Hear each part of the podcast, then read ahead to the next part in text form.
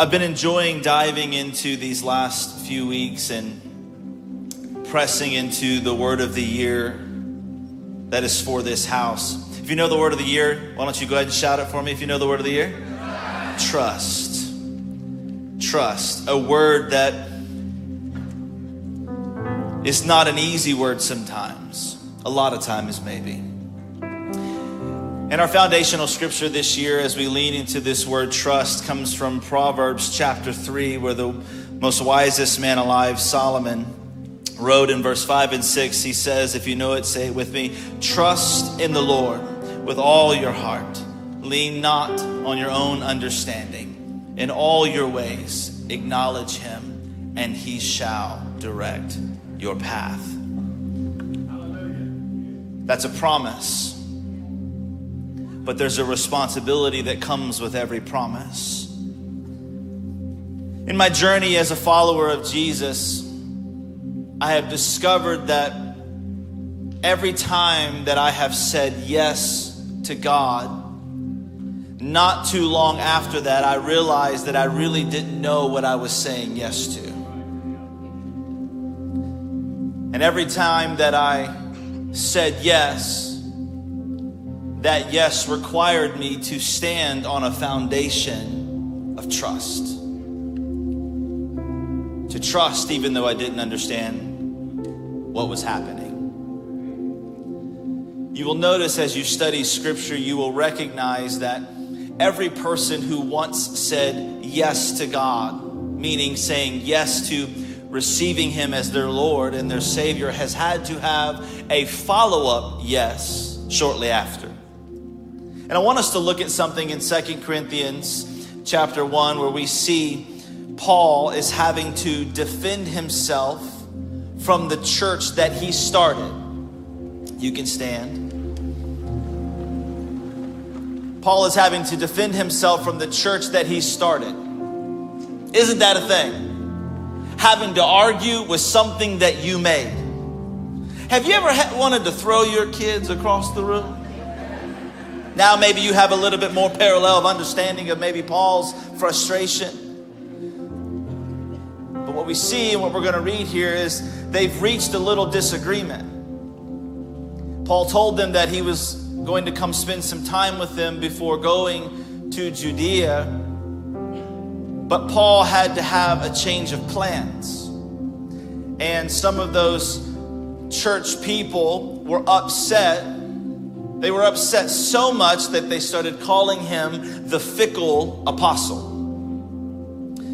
So, what we're about to read today in, in, in 2 Corinthians chapter 1 is his response to them as he was writing. And you will notice in his writing, Paul's got a little bit of sauce on his letter.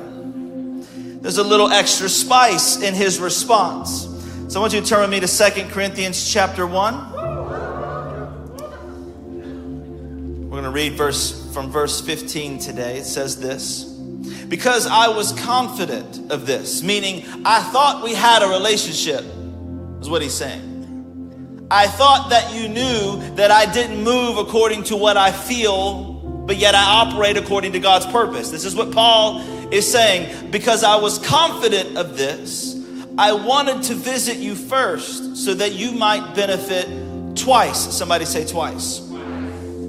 I wanted to visit you on my way to Macedonia and then come back to you from Macedonia and then have you send me on my way to Judea. Was I fickle when I intended to do this?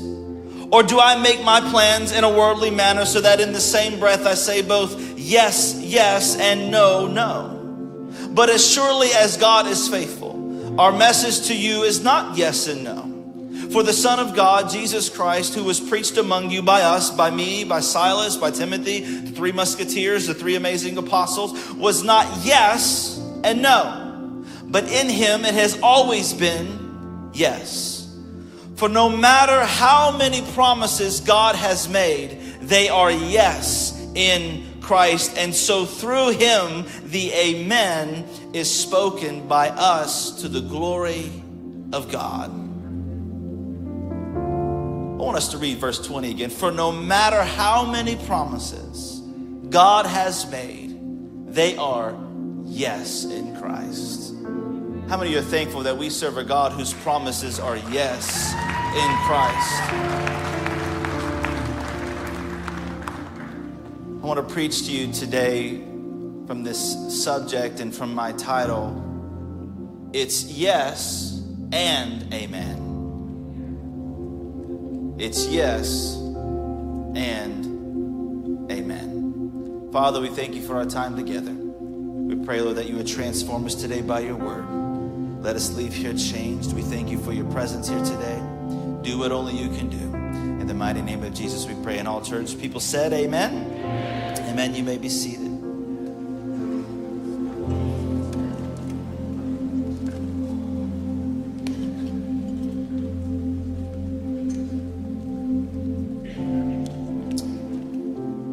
You ever said yes to something only to realize that you really didn't know come to find out what you were really saying yes to? Anybody ever been there?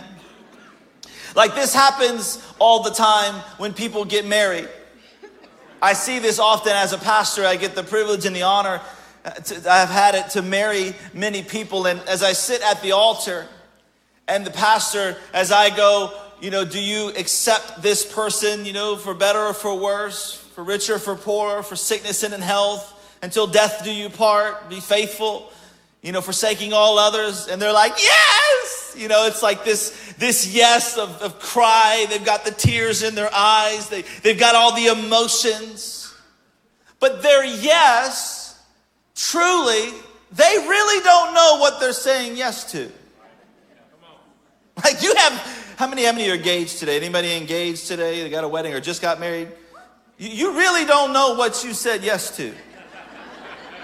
It's like signing a blank check and having someone else go spend it. Like you have no idea. Well, I'm marrying him, I'm not marrying his family. Oh, let me tell you, sweetie, when you said yes to him, you said yes to everything that comes with it. All of him, all of them. Have you ever seen that show, I Said Yes to the Dress? Well, this is I Said Yes to the Mess. Like, when you said yes, you got it all. I know for a fact that Kendall did not know when she said yes to me, she had no idea what she was saying yes to. Because I know me. I know the, the me that is the grumpy me. I know all that me does. I know the stubborn me, the control freak me, the hangry me, the stressed me, the awkward me, and the focused me. I know me. Don't stop. I'm gonna stop there. I ain't trying to confess all my things. But there's so much that we had no idea of when we said yes to each other. We said yes to what we saw but didn't know that we were going to have to say yes again. You know, when you say yes to God, your yes is easy because your yes is connected to receiving. Your yes is connected to receiving the blessing of salvation, the blessing of grace, the blessing of hope and mercy, the blessing of forgiveness. But after that yes, shortly after, comes an opportunity for you to say amen. Well, most people maybe that have not grown up in church, maybe you don't understand what the word amen is. A lot of people use it in church language. Um, amen simply means so be it. Let it be. And so we often say amen, but we're not really realizing what we're saying amen to. But your amen is connected to this biblical word called sanctification. It's a word that I've discovered that where many of us have got stuck at our yes.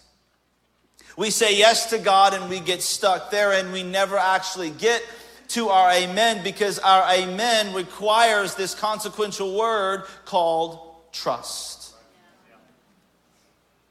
And with our amen, there begins to be this process of sanctification where we are becoming more like Christ with every breath and every step.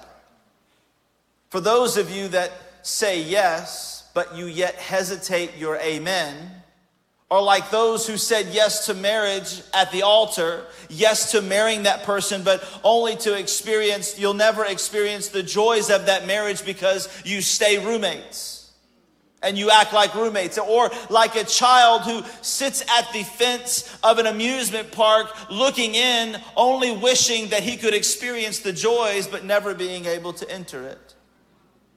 And although the extraordinary life that Jesus came to offer us is visible, sometimes it is not accessible because your access to the promise is only possible through your trust in the purpose.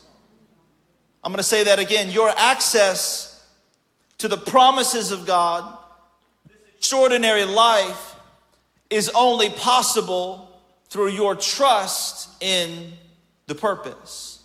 So the question is are you committed to the plan or are you committed to the purpose? What Paul is saying in Second Corinthians that He's saying God's purpose is still at the forefront. My, God's purpose for what I'm trying to do is what is at hand, but the plan that I intend come to you has changed. We've had an altercation. There's been an altering moment. I'm not able to come anymore. Have you ever had God change your plans? Oh, how we love it when He does that. And the reality is, is that at some point in your life, you will come to a place where the reality is you will find that your plans are often not God's purpose. And He will change your plans. And we will often look at God as if He is fickle because the plans changed. Because the things that you thought were supposed to happen are not happening because someone told you that they would and then they didn't. But I've got to set the record straight today. It is people who are fickle. Their yes is different than God's yes. God is not fickle, God is faithful. For no matter how many promises God has made, He said what? They are yes in Christ. So God is not a man that He should lie. That if God said it, He will complete it. If all God's promises are yes and amen, then His promises are yes and amen. How many of you thankful that we serve a God whose promises are yes and amen? That He is faithful, He is not fickle. We, know, we must know that our yes is simple but it is our amen that will be found to be tested. And I believe that there are people here today who your amen is being tested today because your plans got canceled. And now you've realized that the plans that you had that started with I and me are no longer the plan. You see, I've come to discover in my life that God will cancel your plans for his purpose. You know, we, we love the, the scripture, Jeremiah 29 11. It's a famous scripture. I mean, if, if you're new to church, you need to get to know that one real quick. Because, like, even the people who only come on Easter and Christmas will quote that verse to you. They all know Jeremiah 29 11. It's on every coffee mug, it's on every shirt that you want to buy at, at I don't even know if Scripture Haven's in, in business anymore, but how many remember Scripture Haven in the mall? It's still there? Oh, that shows how much I go to the mall, y'all. But Jeremiah 29 11, a famous passage says, For I know the plans that I have for you, says the Lord. Well, we'll hold up for a minute. So, if God is saying, I know the plans that I have for you, what is he implying? You don't. So I got to tell you if you if you're going to quote Jeremiah 29:11, at least do yourself the courtesy of reading verses 12 and 13 as well. Because we like to do that. We like to read the promises of God, but we don't like to re- read the, the later part, whereas the responsibility that is required of us. Let, let's, let's just read it. For I know the plans I have for you, declares the Lord. Plans to prosper you. Prosper you. Yes, Lord. Somebody say, Yes, Lord. Not to harm you. Yes, Lord. Plans to give you hope in the future. Yes, yes, Lord. Like that's that's what we want. Prosper me. Give me a hope, give me a future, not to harm me. But then it goes on to say, Then you will call on me and come and pray to me, and I will listen to you. You will seek me and find me when you seek me with all of your heart. You see, what's interesting about that is he said, If you will seek me. But we don't like the verses that's about him. We like the verses that's about us. We don't like the verses that's about his, about what he wants us to do. We just like the verses about his plan for us to prosper us, to not harm us, to give us hope, to give us a future. But we have a responsibility to when we read Jeremiah 29 11. If we are to know those plans, then we must seek him. And when we seek him, we must seek him with all of our heart, not just a part of it. So the question then comes to beckon is will you trust God even though you don't know the plan?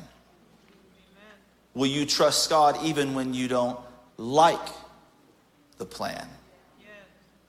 Because it must be yes and amen, not just yes.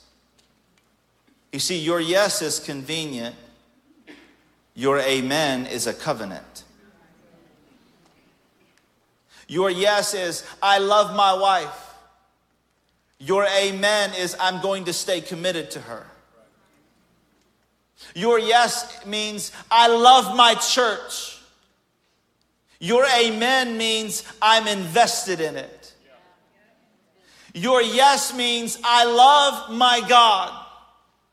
But your amen means, I will trust his purpose more than my plan. You see, your trust in God is what gives you access to His purpose for your life. I, I, did not say to understanding God's plan, yes to God's plan. I didn't say yes to understanding it. I said yes to God. I, last time I checked, I didn't say yes to a genie. I said yes to a God. Are you hearing what I'm saying today? We like to serve a God who is a genie where we can rub a lamp and we get our three wishes, but that's not how God works. Your yes to God is a response to come and follow me, and I'll make you fishers of men. Your amen to God is those who will lose their life for me will find it. Your amen is for you to take up your own cross and carry it. Your amen is trusting a God that you cannot track. But what I have found is that most people who say yes, and that's all they say is yes, and are stuck in between their yes and amen, what they're really saying is yes, but. They'll say yes to God, but shortly after that yes and their second breath is yes, but. What do I mean? Yes, but if you ask me to do something uncomfortable, God, yes, but I'll follow you until things get hard. Yes, but if things don't go the way that I want them to go, Yes, but if you ask me to do that turn the other cheek crap, because I ain't like that, God, I ain't soft. Yes, but if you ask me to serve in my church, if you ask me to give at that church, if you ask me to be a part of that small group thingy that they talk about all the time at church, yes, but if that preacher or that man of God starts to talk about things that I disagree with, and we are willing to stay stuck in our rut instead of removing our butt. We're willing. It's time to remove your butt.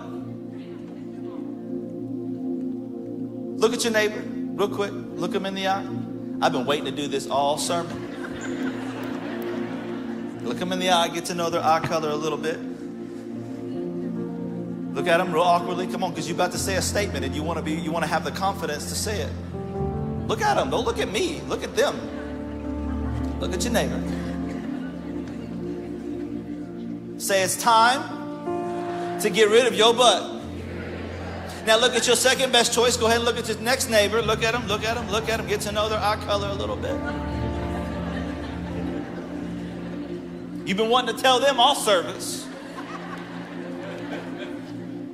Say, it's time to get rid of your butt. Not your butt, your butt.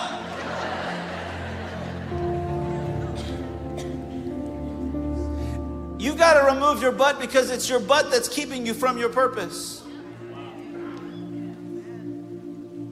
Some of you say yes to God and you got a big old butt right after it.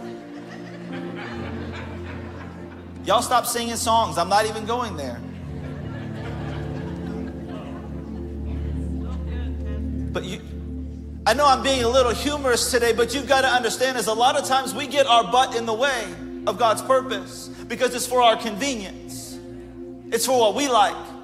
It's for what makes us comfortable. I preached a little bit while back talking the difference between casualness and conviction. How many remember that one? We, we like to live in a life that's casual, a life that's comfortable, a life that's convenient. And I know and I understand why we do that because we're a human nature and we seek pleasure rather than seeking purpose sometimes.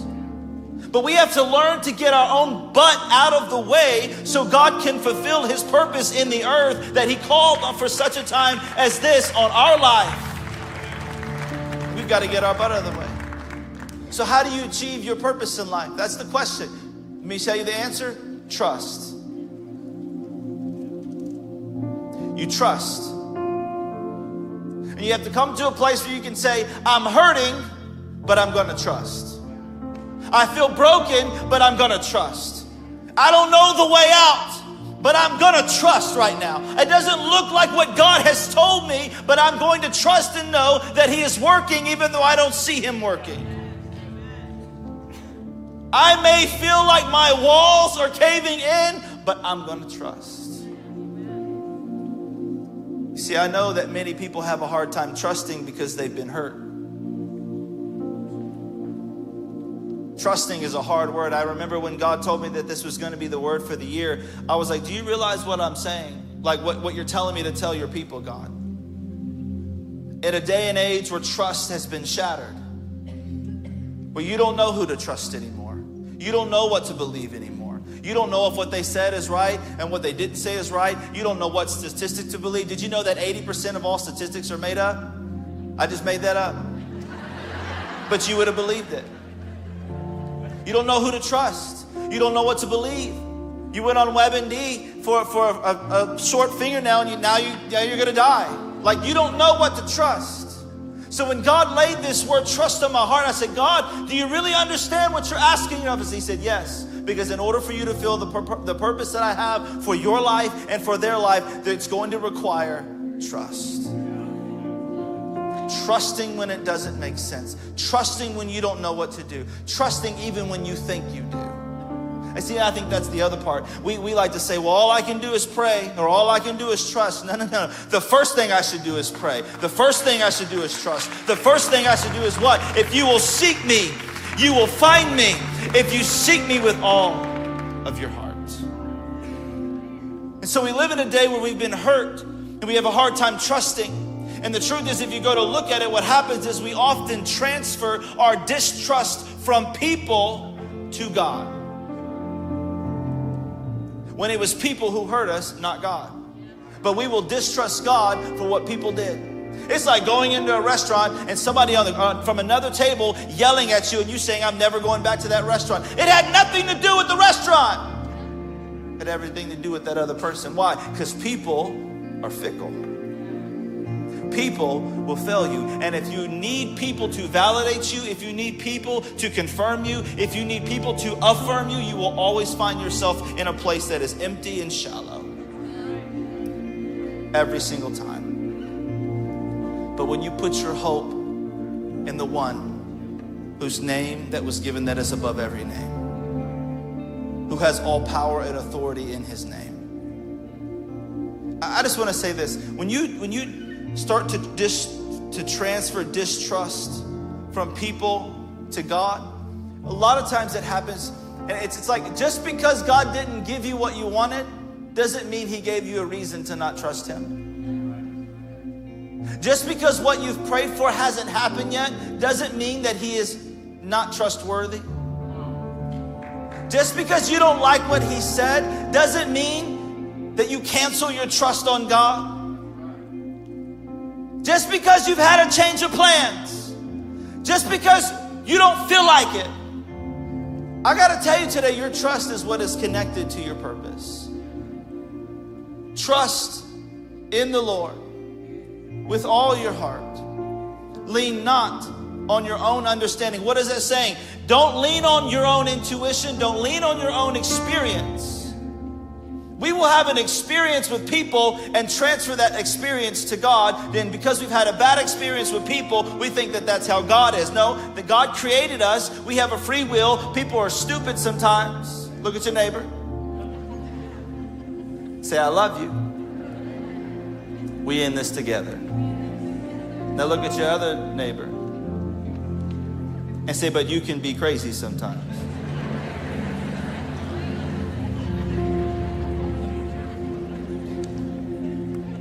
But we are to trust in the Lord with all our heart and lean not on our own understanding. In all our ways, acknowledge Him, and He shall direct your path. For no, how, for no matter how many promises God has made, Paul said they are yes in Christ. And so through Him, the Amen is spoken by us to the glory of God. It's yes and amen, not just yes. It's yes and amen, not just yes. And I came to preach to some people today to let you know don't stay stuck at your yes. It's time to say amen. Because it's your amen that pushes past your fleshly desires. It's your amen that pushes past the popular. It's your amen that pushes past your experience, past your logic, past your opinions. Not my wills, but yours be done. This is the very same thing that Jesus said in the garden. He had to push past his flesh and say, Not my will, but yours be done. So be it. However you want to use me, God, I'm yours. All that you've given me, it's yours. All that I am, it's yours. So shut up, devil. It's yes and amen for me. You can't stop me. You can't hold me. No matter what you bring up against me, it's still going to be yes. It's still going to be amen. So be it with me as it has been said unto the Lord. You may have a change of plans, but I'm going to focus on God's purpose. You can cancel my plans, God, because I'm going to trust you. I'm going to trust your purpose. It's yes and amen for me. You can have it all. Come on, why don't we stand to our feet today? Why don't we sing this to Jesus?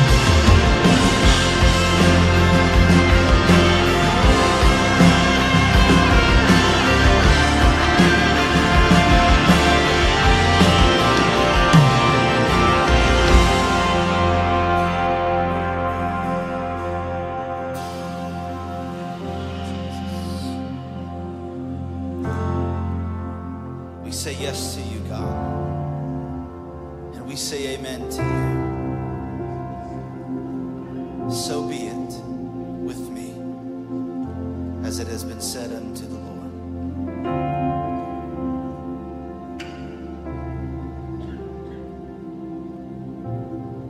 With every eye closed, every head bowed in this room,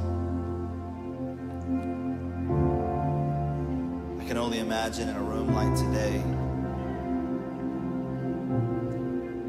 there are some of you that maybe you've never said yes to God.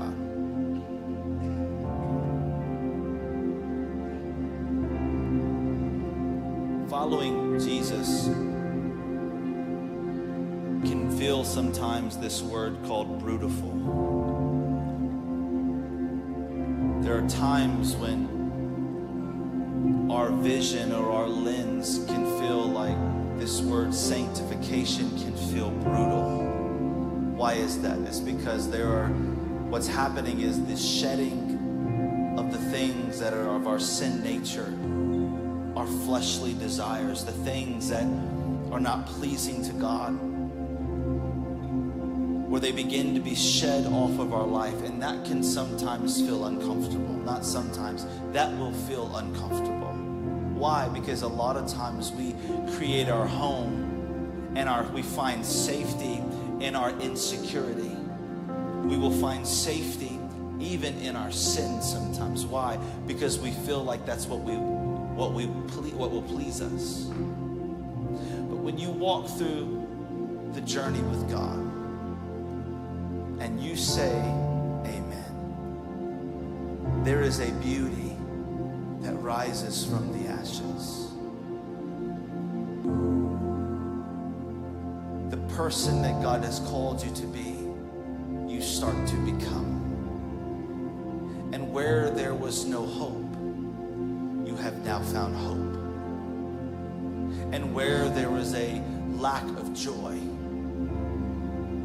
joy becomes found. Where there seems to be a sense of purposelessness, you seem to start to discover the purpose that God has for your life. You begin to discover why you are here.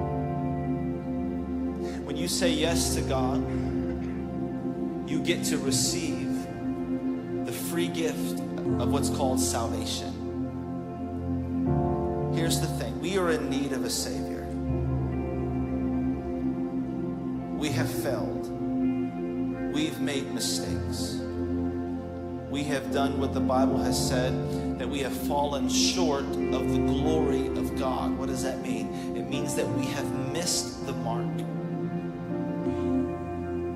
God has a bullseye set, and every shot we've taken, we've missed. And the Bible says that because Jesus came and he died and he gave up his life to pay the wages of your sin, understanding that back then you used to have to give an atonement, a sacrifice.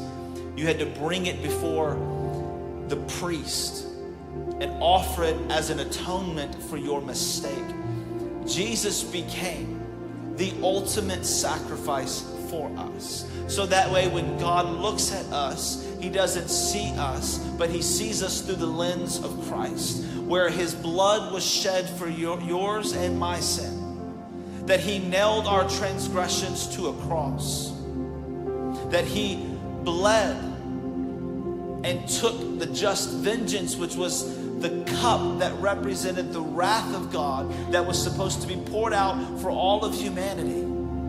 The Bible tells us that Jesus came, he, he performed miracles, he came to do the will of the Father. He was accused and died a sinner's death, although he was considered blameless and spotless. But he did it for you and I. He did it so that way you and I could have this word called eternal life. And we can experience this fulfilled life that we talked about a moment ago in John 10 10. That Jesus came that we may have life and that life to the full. And maybe you're in this room today, maybe you've never said yes to God.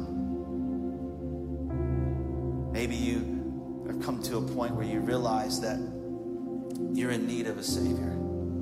You tried to live life on your own. You tried to do what you thought was right. You tried to justify in your own mind. You've come to the realization today that Jesus' way is better. Why? Because his ways are higher than our ways. His thoughts are higher than our thoughts.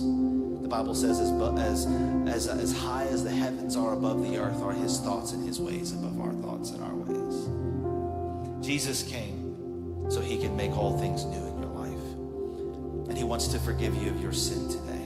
He wants to wash you clean. And if you're here today and you say, I need to, I want Jesus in my life, I want to say yes to God.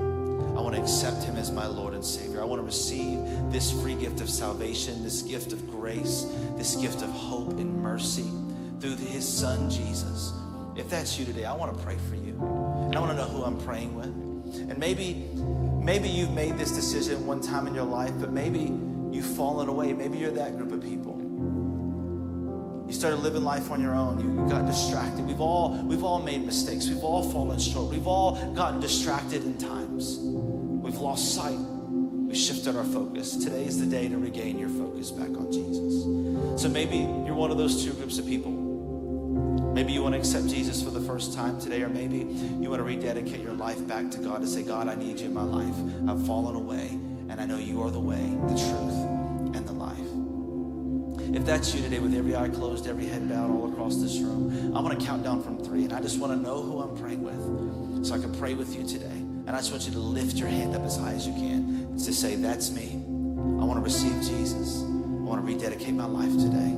If that's you, one of those two groups of people, ready? Three, two, one. Just lift them high. Say, That's me. I want Jesus today. I want to accept him as Lord and leader. I want him to make all things new. I want him to forgive me of all my sin, wash me clean. I want to live the purpose he's called me to live. Thank you, Jesus. Just lift them high. Say, That's me. I want to receive his grace.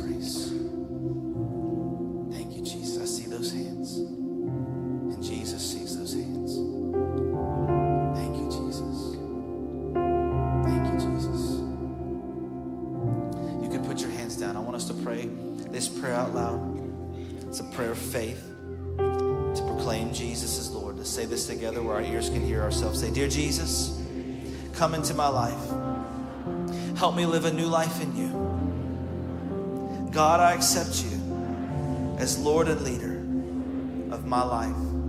Thank you for sending your son Jesus to die on a cross for me. And today I ask that you would wash me clean, forgive me of my sins, help me to trust you all the days of my life. Thank you for saving me in Jesus' name. And everyone said a big amen. Come on, church, can we celebrate with every single person that accepted Jesus today? Come on, let's celebrate with all of them. New life, new beginning.